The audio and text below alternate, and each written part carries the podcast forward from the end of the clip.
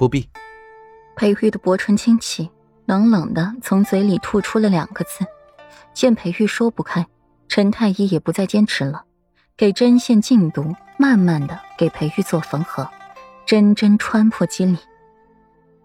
殿中静默无声，只听见了针穿破血肉的细微声音。裴玉一手握着顾软的手，很紧，眉心轻蹙。等到缝合完毕，陈太医又和顾软说了一些注意的事项，不能碰水，忌辛辣，忌提重物。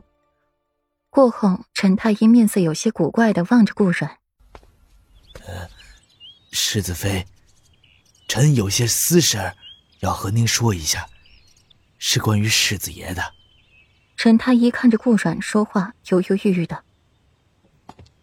陈太医不妨直言，世子爷的身体可是另有问题。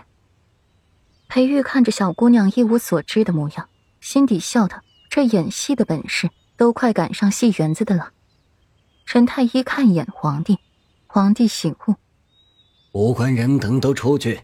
还请修月小姐在外等候。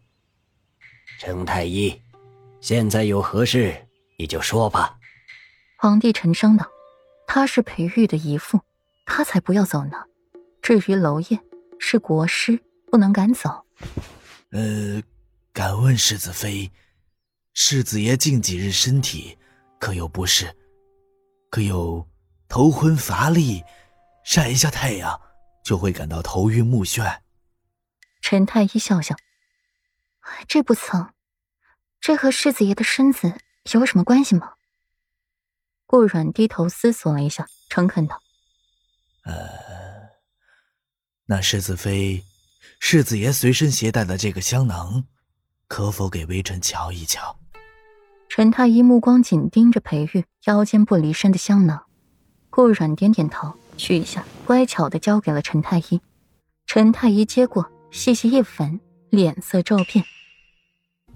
陈太医，玉儿的身体有什么问题？裴毅看到陈太医这副模样，心脏险些跳了出来。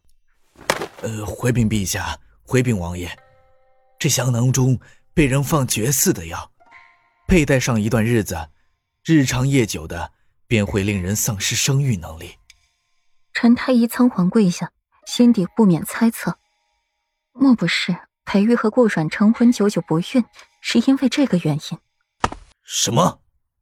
绝绝嗣？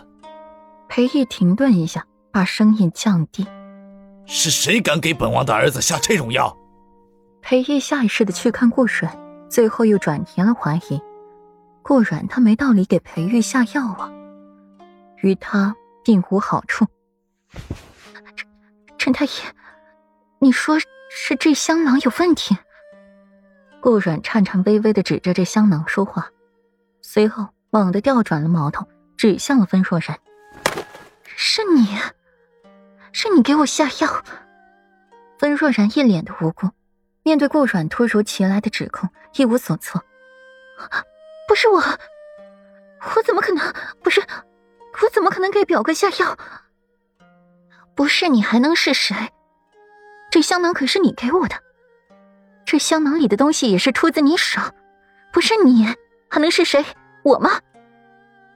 皇帝被顾阮和温若然的话说晕了头，想到裴玉被下了绝嗣的药，心底怒气衍生。裴玉也是满脸怒意，一个儿媳，一个侄女，都有理，都有话要说。都停下，世子妃，你先来说。皇帝呵斥住两人。让顾阮先说话。